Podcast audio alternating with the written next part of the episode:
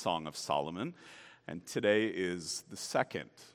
And so, for the Jews, there was instruction given to their young men that they were not to open this book until they were of the age of 16, that they weren't ready for it yet. And certainly, there is much to be spoken in terms of the love here between a man and a woman, that which is to be found rightly. And so, as we read the book of Song of Solomon, you cannot divorce yourself from that understanding. There is a physical relationship being spoken in many of the words of the book. But there's also an understanding of that spiritual element that we, as the bride of Christ, are those that Christ loves and has given himself for, those that he pursues, those that he will save altogether. And so we hear a bit of that this morning as we read from chapter 1, verse 15 through chapter 2, verse 17, in a word specifically spoken, I would say, to a majority of our young people. And so, certainly, as we listen to these words, a mindfulness of what faithfulness is to be in our dating relationships and our engagement in those days in which we wait and long for marriage, that we would seek to do so in faithfulness and an understanding of the word of the Lord. So let's hear these words together again. Song of Solomon 1, chapter 1, verse 15. We pay special attention to the reading of God's word because it is that, the very inspired, inerrant, infallible word of Almighty God. Behold, you are beautiful, my love. Behold, you are beautiful. Your eyes are doves. Behold, you are beautiful, my beloved, truly delightful. Our couch is green. The beams of our house are cedar. Our rafters are pine. I am a rose of Sharon, a lily of the valleys. As a lily among brambles, so is my love among the young women. As an apple tree among the trees of the forest, so is my beloved among the young men. With great delight I sat in his shadow, and his fruit was sweet to my taste. He brought me to the banqueting house, and his banner over me was love. Sustain me with raisins, refresh me with apples, for I am sick with love. His left hand is under my head, and his right hand embraces me. I adjure you, O daughters of Jerusalem, by the gazelles or does of the field, that you do not stir up or awaken love until it pleases the voice of my beloved. Behold, he comes, leaping over the mountains, bounding over the hills. My beloved is like a gazelle or a young stag. Behold, there he stands behind our wall, gazing through the windows, looking through the lattice. My beloved speaks and says to me, Arise, my love, my beautiful one, and come away. For behold, the winter is past, the rain is over and gone, the flowers appear on the earth. The time of singing has come, and the voice of the turtle dove is heard in our land. The fig tree ripens its figs, and the vines are in blossom. They give forth fragrance. Arise, my love, my beautiful one, and come away. O my dove, in the clefts of the rocks, in the crannies of the cliffs, let me see your face. Let me hear your voice, for your voice is sweet and your face is lovely. Catch the foxes for us the little foxes that spoil the vineyards, for our vineyards are in blossom. My beloved is mine, and I am his. He grazes among the lilies until the day breathes and the shadows flee.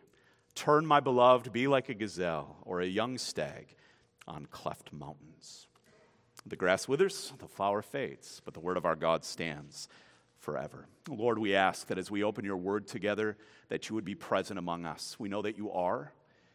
And yet we pray by the power of your Spirit that you would apply your words to our hearts, that they would be open to receive it, that our hands and feet would be ready to act upon it, and that you would be praised in calling your, your people out of darkness into the light of your love. For we ask it in Jesus' name. Amen.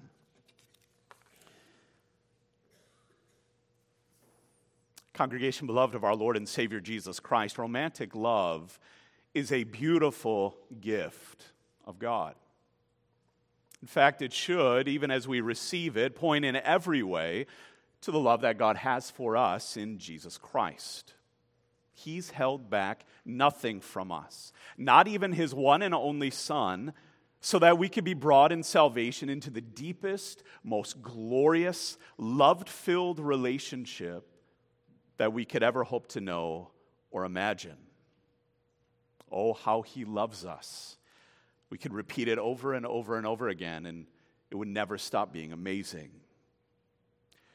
And yet, outside of some of those awkward conversations with our kids as they get older, and some awkward youth group meetings that our children attend that the brave lead, we really don't talk or speak plainly and honestly about love and relationships. They'll figure it out. After all, we did. But sometimes that's like saying, well, we want them to drive straight when our relationships were train wrecks, and we hope that it's going to be okay. We talk marriage and family. We preach often of those things. But when it comes to romance or dating, relationships, the joys and temptation of romantic love, we say little, and certainly we preach just as little. But after having attended a youth convention, which certainly opens your eyes to the wonder and awkwardness of young people in like and love and all of that, and having officiated a wedding yesterday, looking ahead to, I pray, a few more, do we have something more to say? Should something be said in more earnest to our children when they are young? and as they come into that raging hormonal period of young adulthood, do we have something to say of Christ? Are we willing to speak it? For our children will get a little bit older, and they'll find that they're in like with someone. They'll share with you that they have feelings for another. They're going to say, Dad, Mom, I'm, I'm wrestling with my desires. I'm wrestling with the truth of God's word. But it isn't just for young people. That even in this congregation, there are those who have had a spouse who has gone to be with the Lord, those who long for another relationship, who long to enter into that in faithfulness and in truth. What are we going to speak to them? And so, after having done this work for a Song of Solomon sermon for yesterday's wedding, the words that we jumped read here this morning jumped out as being important for us to hear. And again, not just those two groups of people, but for us together, so that we can exhort those in relationships to faithfulness, so that we can speak true words to those struggling with what God's word says concerning those relationships but more so that we as a congregation can be drawn and led to it to the fullest love, to the blessings of the bride of Christ in our bridegroom Jesus. And so we give ourselves to whatever young man does when he picks up a guitar in early teenhood to be able to write those love songs to his beloved. We give ourselves to poetry. And as we hear that this morning, what we find in it is love's beginnings. Here it is, and all of that which is raw and not altogether figured out yet. But we do that in a way that leads us again to speak and live truth together in the blessing of the Savior. So we see in this text this morning three things. We first consider love's witness. That's in verse 1 through 15 through chapter 2, verse 3. We hear then and need to heed love's warning in verses 4 through 7 of chapter 2 and then we give ourselves to love's waiting in the end of the text, verses 8 through 17. But love then becomes a witness because love isn't something that just happens, it's something that's communicated. If there is that special guy or that special gal, you can't just stand in proximity to them. You have to say something.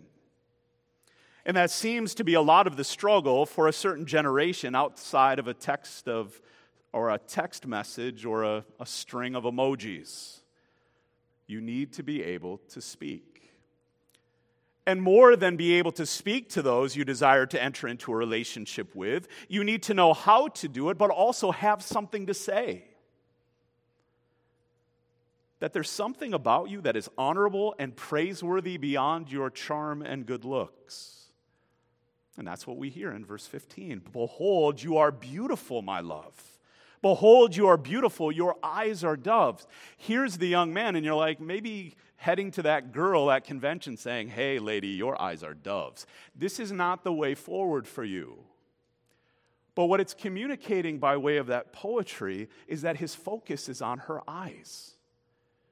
That the eyes are, as it is said, the gateway to the soul. He mentions nothing else here, not yet, it wouldn't be fitting. But he wants to see her, he wants to know her. That a deep and significant connection is being sought that the man from the first is saying, I want to have a relationship, not just to have a fling, not just to hang out or go out or whatever that means, but I want to know you rightly. He desires something more than skin deep. He wants to know the things of her heart. And she responds in the same. Verse 16 Behold, you are beautiful, my beloved, truly delightful. And so here, when we start hearing the things of, oh, ladies aren't led with their eyes, no, she says, you're handsome. She sees something that is beautiful in him. But there's more here too. Again, please note, neither is denying that there isn't a physical attraction, but there has to be more than that. And that's where she goes then first in a response. Our couch is green, the beams of our house are cedar, the rafters are pine. What she sees is the potential for a fruitful relationship.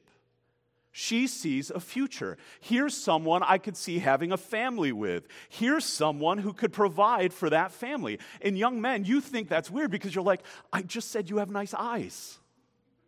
Why would she run there? Why is she planning our whole life after I've just given her a compliment? Do you understand her heart? Why would a girl seek to, to understand that and know that about you? Because for her to give her heart to you, she needs to know that you're going to be able to care for her. And not just in physical provision, but in the maturity of a relationship. Because dating is a move toward marriage. And so, young men, older men, if you're not willing to enter a relationship with that end in view, you shouldn't be entering that kind of relationship. You're not ready. Set the book of Song of Solomon aside for a while. Instead, give yourself to being fully committed to the Lord and then to someone else. You see, she's looking for stability. Men, she's looking for you to be constant. The relationship that she wants to set up with you is something that's going to last, built with beams of cedar and pine. She's not looking for a balsa wood house. She's looking for a home that she can depend on. And she needs that because of the vulnerability she's been created with. Because if she's going to share her heart with you, she needs to be cared for and being built up and encouraged. Guys, we can have a fight at recess, and the next recess, we can be best friends again. She's not built that way. And so, what she's given to here, even, is a word of self deprecation. And so, she needs to know are you going to be able to build me up? Are you going to be able to care for me? Because what does she say in verse 1? And we look at this as being flowery language, no pun intended, but there's that sense of it where she's saying, and again, hear the inflection I'm a rose of Sharon, I'm a lily of the valley, I'm ordinary. I'm just, I'm just a common flower. That's what she's saying to him. And many times, even the most beautiful women won't believe that they're all that. Often, all a young woman, and especially today in this day of social media, all she will see is her flaws. And she'll see that especially in comparison to others. Men, how are you going to speak into that? How are you going to care for her in that? Again, she's saying, I'm ordinary. My looks are plain and common at best. But men, flowers are always beautiful. Each may be different, but she's beautiful nonetheless. She has just spoken to you and given witness of something that isn't true. So now speak into that in a way of value and care, of encouragement for her to see just how beautiful she is. Verse 2 A lily among brambles, so is my love among young women. And it isn't just a flattering word. He's not just trying to charm her, he's affirming her beauty specifically, but more his choosing and love for her. You are beautiful to me. And that's enough. He doesn't want her to settle for that comparison because she's the most beautiful to him. And so, ladies, if a man can't speak to you like that, if he can't speak into your insecurities, if he can't live that way before you, even in your moments of insecurity, hear this plainly you deserve better. Don't settle for less. For it's a comment that moves the woman to praise the man giving witness of her love. Verse 3 is an apple tree among the trees of the forest, so is my beloved among young men. With great delight I sat in his shadow, and his fruit was sweet to my taste. In comparison to others, she gives testimony that he too is all she sees. There's commitment being made that he's the only one she wants to be near. She values the fact that he isn't just another tree of the forest, but he's a productive one. That his works are not only praiseworthy, but that they're an encouragement to her. Those things too need to be spoken. Because typically, young men, what do you start talking about but the attractiveness of the lady? And here are ladies talking, saying, Isn't there a guy who can be a real man? Who can speak to me in that way? Who gives his life to more than just the futile pursuits of video games and whatever other frivolity of the day? Is he serious about life? Is he serious about me? Here in God's word, he's saying this is a better way. She speaks it. And so speak these things. Those kinds of conversations early in a relationship are important. But this commentary also speaks of needing to be mature enough to enter that relationship rightly, to know what is valuable and important. It's known in the witness. And so, hear this again. Each expression of love here given is equal, but they're not directed at the same thing. They both find each other attractive, but what is emphasized by each of him, them? The man looks deeply in the woman to see her beauty and praise her for it. The woman sees the productivity and goodness of the man exercised and praises him for it. There is sweetness to be had in such a relationship. So, do we regularly praise those that we love? And again, for you men who have been married a long time, don't just assume that she knows. Do we speak it? Are we regularly praising those we love by edifying and building them up? Because the text also speaks to us as the bride of the bridegroom Christ. And he never forgets to speak this way to us. He speaks His love and His choosing. He desires us, even as we are able to see our flaws, our sin, and brokenness. We see the ways in which we don't deserve a relationship with Him, but because He's forever faithful, having done all things for us in our salvation, we know that that relationship is deep. We know that He cares for us, that our relationship is firm and fixed in Him, and that He will always care for us. So, are we quick to praise our groom? Thanking Him for all that He has done for us and all the ways that He loves us? Do we regularly praise the Lord for His glory, His beauty, His splendor, His presence, His blessing? Is He to be more desired by you than anything? So then the text moves to the next phase of relationship and brings the poetry then into an account of love's warning, and that in the second place, because even to say that word and to put that sermon point in the bulletin, that seems a little bit weird. Why would love, something so awesome and so good, why does it need to come with a warning label? Because love is powerful, incredibly powerful. Emotions and feelings are beyond strong, and they can lead us to decisions we wouldn't ordinarily make. Decisions that can have huge implication and consequences for our lives. And so the warning from the very start is that love shouldn't be taken up lightly. And yet, relationships that are done well are a blessing. But if you're going to be careless or think that those relationships aren't such a big deal, or what does it matter how many women that I date, we can bring about tremendous hurt and pain. That if we're going to take up relationships in immaturity or before we're truly ready, we can wound other people. But that warning shouldn't keep us from them. It gives us pause, no differently than I'm thankful that there's power in the outlets, but I'm not going to stick a fork in there. I need to come rightly, I need to use it rightly. And so we view them and enter them with gravity and respect, preparing our hearts if we're to give them away. We have to enter relationships with a keen grasp of who we are, but more of who God calls us to be in His Word. We need to know who we need to be in reliance upon the power of the Spirit. And so, hear this clearly, especially you young people. If you're not prepared in that way, if you don't have standards and boundaries in place, love and attraction are dangerous things. That's what this poetry makes plain. Our text describes a moment where the two, using the terminology of our day, are on a date.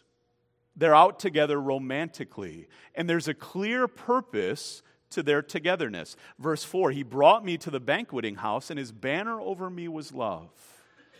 They've gone out to dinner, literally to a house of wine, a place where they could be near each other, where the sweetness of physical affection could be enjoyed. But there's also security expressed in the moment. His banner over her is love. A standard has been made plain about the exclusivity of their relationship.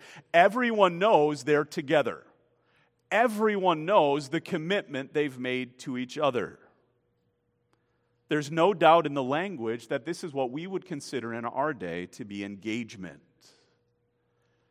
And she finds security in that. That's why. Does that ring matter? It does. Those of you who are engaged, there is something of the wonder of what that is, the overwhelming bit that we are together. There is something deeper here. She is safe within the relationship. She finds herself comfortable and at ease. She's drawn by him and desires to be brought closer. She is, as one commentator writes, lovesick, woozy with love. Sustain me, verse 5, with raisins. Refresh me with apples, for I am sick with love. Not sick of love, sick with it. And when you're not feeling just right, you're a little bit off, and there are all those floaty feelings like you're walking on cloud nine, there isn't always that rootedness in reality, in what is truth, in those things that you know to be true, but now all of a sudden in the music and the candlelight and all of that, there's something different. She's weak in the knees, and she needs help. She's overwhelmed and exhausted by love. But these verses also speak then of that which comes by way of a physical dimension of a relationship. Because she desires him and he pursues her. Here she's saying, This is okay. And the guy's like, Yeah, let's go. But there's danger in that. That's what the word makes plain. And so, men, there is a great need for you to understand this, to be clear in expressing your faithfulness to God in your intentions and boundaries towards that young woman. Don't leave that to her. Don't allow that lady to be the standard of your relationship, to be the one who has to say no because to put that all on her is you not being the spiritual head that you are called to be. And what she's saying is, I need help in this moment. Not that he is taking advantage of her.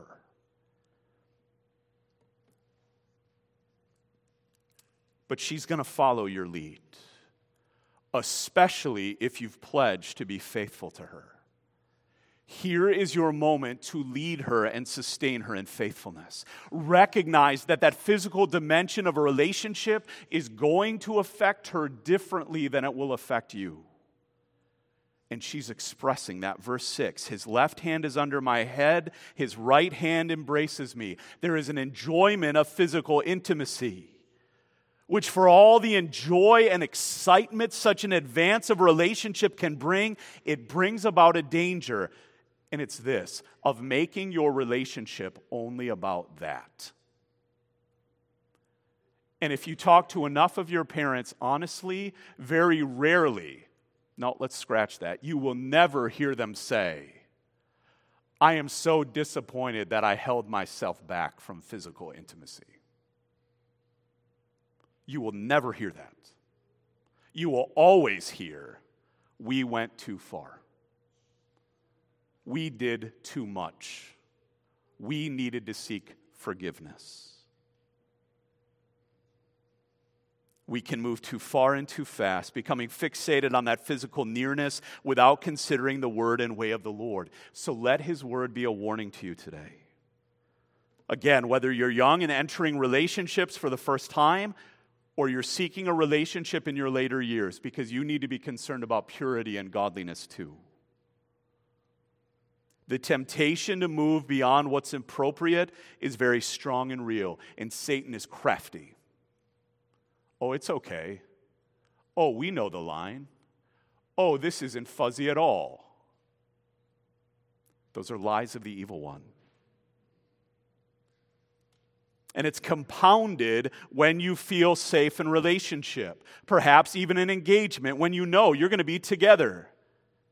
And you begin asking if going too far matters. We're going to get married anyway. It matters because God has established boundaries in His Word about what is appropriate and good and blessed only within a marriage context. Stolen watermelon is sweet only for a couple of seconds, and then you realize your sin and guilt, and it is no longer good. Wait. The more of those enjoyments and embraces you engage in will bring endless temptation for more. Because when you begin, you start a clock. And as those moments tick by, that temptation becomes more intense. And if you don't believe that, consider just how many people fall into sin before their wedding day. So, young people, heed the warning of the word.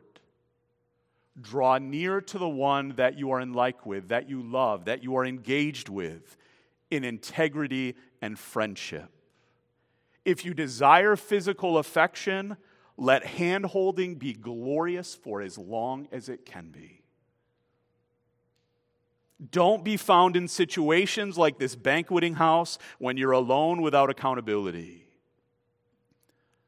For in those moments, that temptation will be all the more real. And it leads the bride to speak wisdom, doesn't it? Verse 7 I adjure you, I implore you, I plead with you. O daughters of Jerusalem, by the gazelles and does of the field, that you do not stir up love or awaken it until it pleases. And yet, hear it plainly. And I know what you're saying already. Hey, Pastor, of all the sermons you're preaching, is this a do as I say, not as I did? And I've confessed my guilt to a number of you. And so this isn't my saying this lightly or as being a curmudgeony dad. But hear God's word plainly. There is a right time to enjoy such things that are a blessing given by God, and they are that. It is good and a gift from the Lord. But don't mess around with love, its actions or emotions. Right time, right place. In the now, be fa- in the always be faithful to the Lord. Because here in our text, this phrase at this point in the, in the poetry, by the gazelles and does of the field, by way of its sound, is a veiled reference to the Lord's covenant name. You'll notice in the book of Song of Solomon that that name is never fully referenced or directly referenced, but it serves as a reminder in its warning. The Lord has given the gift of love, and the Lord sees and knows all things. So don't forsake his warning and give yourself into actions you'll regret, that you'll carry even though you leave their guilt at the cross.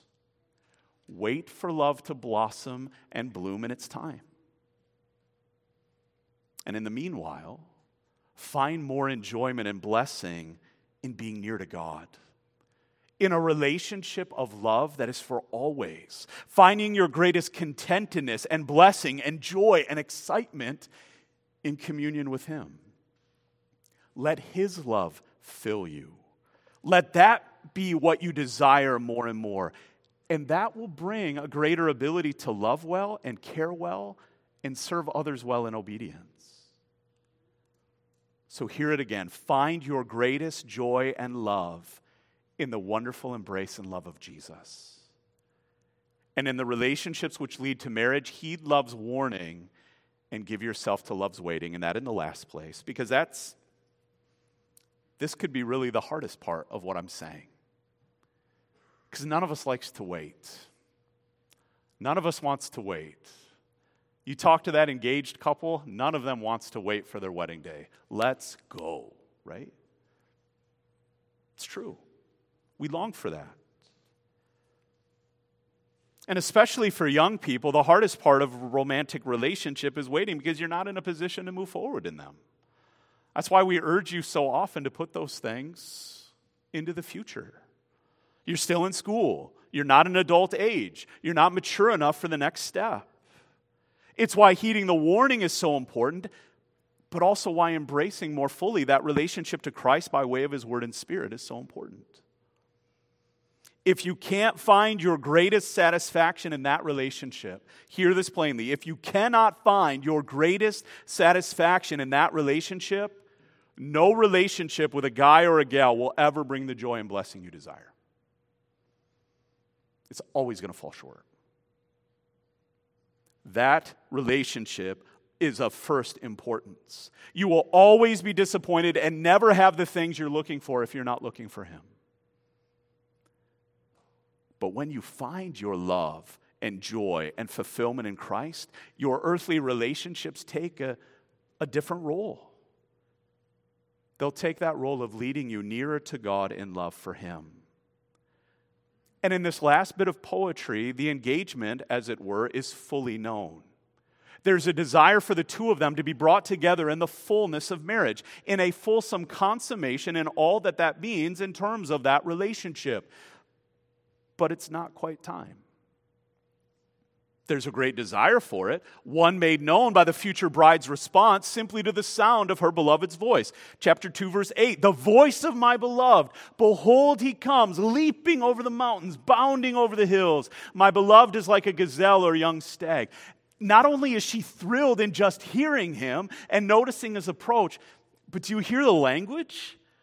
The way she speaks is like someone speaking about Superman or some of the Avengers. Like, he's going to come to me, nothing's going to get in his way. He clears buildings with a single bound. It speaks of his desire for her. Nothing's going to stand in the way of our coming together. Nothing's going to get in the way of the marriage we've promised to enter into. But right now, something is in the way. And that's the nuance of the language spoken here. Something's in the way. Something's preventing their marriage. We don't know what it is, but it keeps them from each other. And so here is this language not of someone standing out a window in some creeper kind of way, but here's what's between us.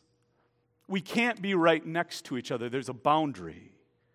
Behold, there stands behind our, he stands behind our wall, gazing through the windows, looking through the lattice. He calls out to her, My beloved speaks and says to me, Arise, my beautiful one, come away. And so now it's interesting because it is her that is retelling the account. She's making her commitment to him plain. I belong to you. You are my love. He doesn't want anything to come between them or be between them. He desires that they be together. He's stating that the time is right, and he does it in the poetry of spring, in the language of love. Here you go, young men. Here's the, here's the thing you're going to write on the card, right? For behold, winter is past, the rain is over and gone, the flowers appear on the earth, the time of singing has come, and the voice of the turtle is heard in our land. If you remember, older Tiger fans, these are the words that Arnie, Ernie Harwell would speak every year before the first spring training game. That love for baseball and come again to the spring and come again to the field, right? Called once more to be joined to the beauty of that which is baseball. How much more powerful and beautiful when we consider what the man is speaking to this woman there is something beautiful in this moment that we have together that is to be savored. The fig tree ripens its figs, the vines are in blossom, they give forth fragrance. Now is the time, my love. We're ready. Arise, my love, my beautiful one, and come away. Oh, my dove, referencing the beginning of the relationship. I haven't forgotten all of it in the clefts of the rocks, in the crannies of the cliff. Let me see your face. Let nothing come between us, for your voice is sweet and your face is lovely. He is all in, He is all ready. But it's the bride that says, Hold up. We got to wait a minute. The bride recognizes that there's still that which prevents their being together right now. She's confessing yes, we're ready physically to be brought together, that ordinarily the time would be right. But there's a danger that I see. There's a danger to the scene as he's spoken it. It's in verse 15. Catch the foxes for us, the little foxes that spoil the vineyards, for our vineyards are in blossom. That the fox would go through the vineyard and eat all that was there and would destroy it. And we don't know exactly what those threats were, but she sees it. There is something ready to attack our relationship. There is something that is not going to allow us to come together fully in this union together. That there's certainly an understanding of growth and sanctification that seems to be pointed at. A need to clean up their yard, as it were, to continue to grow in grace and deal with sin, so that their coming together would be that which was lastingly beautiful. And so it's a reminder to us that even in getting married, here are two flawed people that come together. Here are two people that will be the primary ancient, or uh, agent of sanctification for each other. And so, in heading into a relationship that is already so incredibly difficult, if there is sin still remaining, it needs to be confessed. It needs to be dealt with. If it's sin between the two, it needs to be taken care of. And in that way, true love can wait, always waits, always waits for those kinds of things, because true de- love always delights in holiness, in putting sin to death, in guarding your relationship from threats within and without, so that your marriage can be in every way what the Lord desires it to be. And so while the time is not exactly right, she says, I'll wait. I'll wait for you. I profess my commitment to a relationship of mutual love and adoration. For my beloved is mine, and I am his, and he grazes among the lilies. I know that I am beautiful to you. But we can wait. I'm yours alone in your mind. We can wait. We don't have to be given to sin, we can wait. And certainly that speaks a word to you, those of you who are engaged about what takes place before your marriage, you wait. Does it matter? It matters because God calls you to faithfulness. But if there is other sin that needs to be dealt with, your marriage can wait. Come before the Lord. Give your heart fully to Him. For it will make your coming together all the more wonderful and glorious in the day the bride longs for. Because the bride wants their relationship to be consummated. She wants them to be brought together fully. Until the day breathes and the shadows flee, turn, my beloved. Turn again to the Lord, but turn again to me. Come again like a gazelle or young stag on cleft mountains. It's her call to wait well too. It's a call to wait on the Lord's timing. Even when your hormones are screaming and your mind tells you that you're ready, wait patiently. For those of you who long for that kind of relationship, wait patiently on the Lord. He'll provide for you in His time and in His way. And for us as the bride of Christ, we long for our relationship with Him to be fully consummated.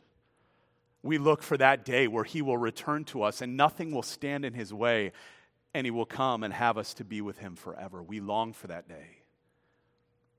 But we know in our own hearts and our own lives that there's still sin that needs to be defeated. Christ is declared victory. Satan will be put under his feet. We know that day is coming, but we're not there yet. And so we wait on the Lord we know, Father, you and your Son are preparing us for that day. You are using this time to destroy the foxes that would keep us from full fellowship with you. And when Satan and all sin are put under his feet, and when the last enemy to be destroyed, his death, is fully destroyed, we will be brought together with him into the most blessed union and communion with our eternal bridegroom, Jesus. We long for it. It's worth waiting for, waiting upon Him for. One who will always love us, who will be with us forever, who will let nothing stand in the way of having us completely. So wait on the Lord. Heed the poetry of the word of the Lord and wait for Him. Wait upon him. Be strong and take good courage as you give testimony, even in a world that is confused about what love is. Speak it. This is what love is. Heed the warning of love, and as you wait for it in full, rejoice that the most glorious and blessed love that you know is that which you are filled up in in your Lord and Savior Jesus Christ. Amen. Let's pray. Our Lord and Heavenly Father, we thank you for the truth and the comfort of your word. Father, of this poetry that we have read this morning. And Lord, we recognize as parents, we can be awkward in speaking this way to our children. Father, open our mouths to speak truth to them. May our young people, Father, be honest with us. May their hearts be open. And Lord, we pray for them. Lord, we know our own struggles as young people. We don't forget these things. And so help us to be able to exhort each other and encourage each other, admonish each other, but also restore each other. Father, into a right understanding of what you have prepared for us in your Son. And so, Lord, we pray in our physical relationships that you would call us to faithfulness. Father, in our marriage relationships, that we would evermore know faithfulness and love. Father, in longing for that special someone provided in your will and way, may our contentedness be found in you. And Father, as those who wait upon your Son, longing for that last marriage day, the wedding supper of the Lamb, and the full enjoyment of every one of those blessings prepared for us. Father, we pray, continue to destroy sin, besetting sin in us, that we would follow after you in the grace that you provide. And so, Lord, we ask Build up your church. Make that bride beautiful as we submit to you and to your word. And so, Father, as we give our gifts, we do so in joy this morning. We're thankful for our brothers and sisters, the saints at Westside URC, uh, soon to be renamed in Cincinnati, for they're no longer on the West Side. But we thank you for their provision for them, for a building, and yet, Father, for the repairs that need to take place, for the witness that needs to be given in that city. We pray for Reverend Wise, for his interns, Father, for all of, of those who are involved in that church. Would you encourage them by our gifts and continue, Father, to provide for the proclamation of your word? Father, hear our prayer. We love you and we praise you. And we ask all this in Jesus' name. Amen. At this time, we have the opportunity to praise the Lord in our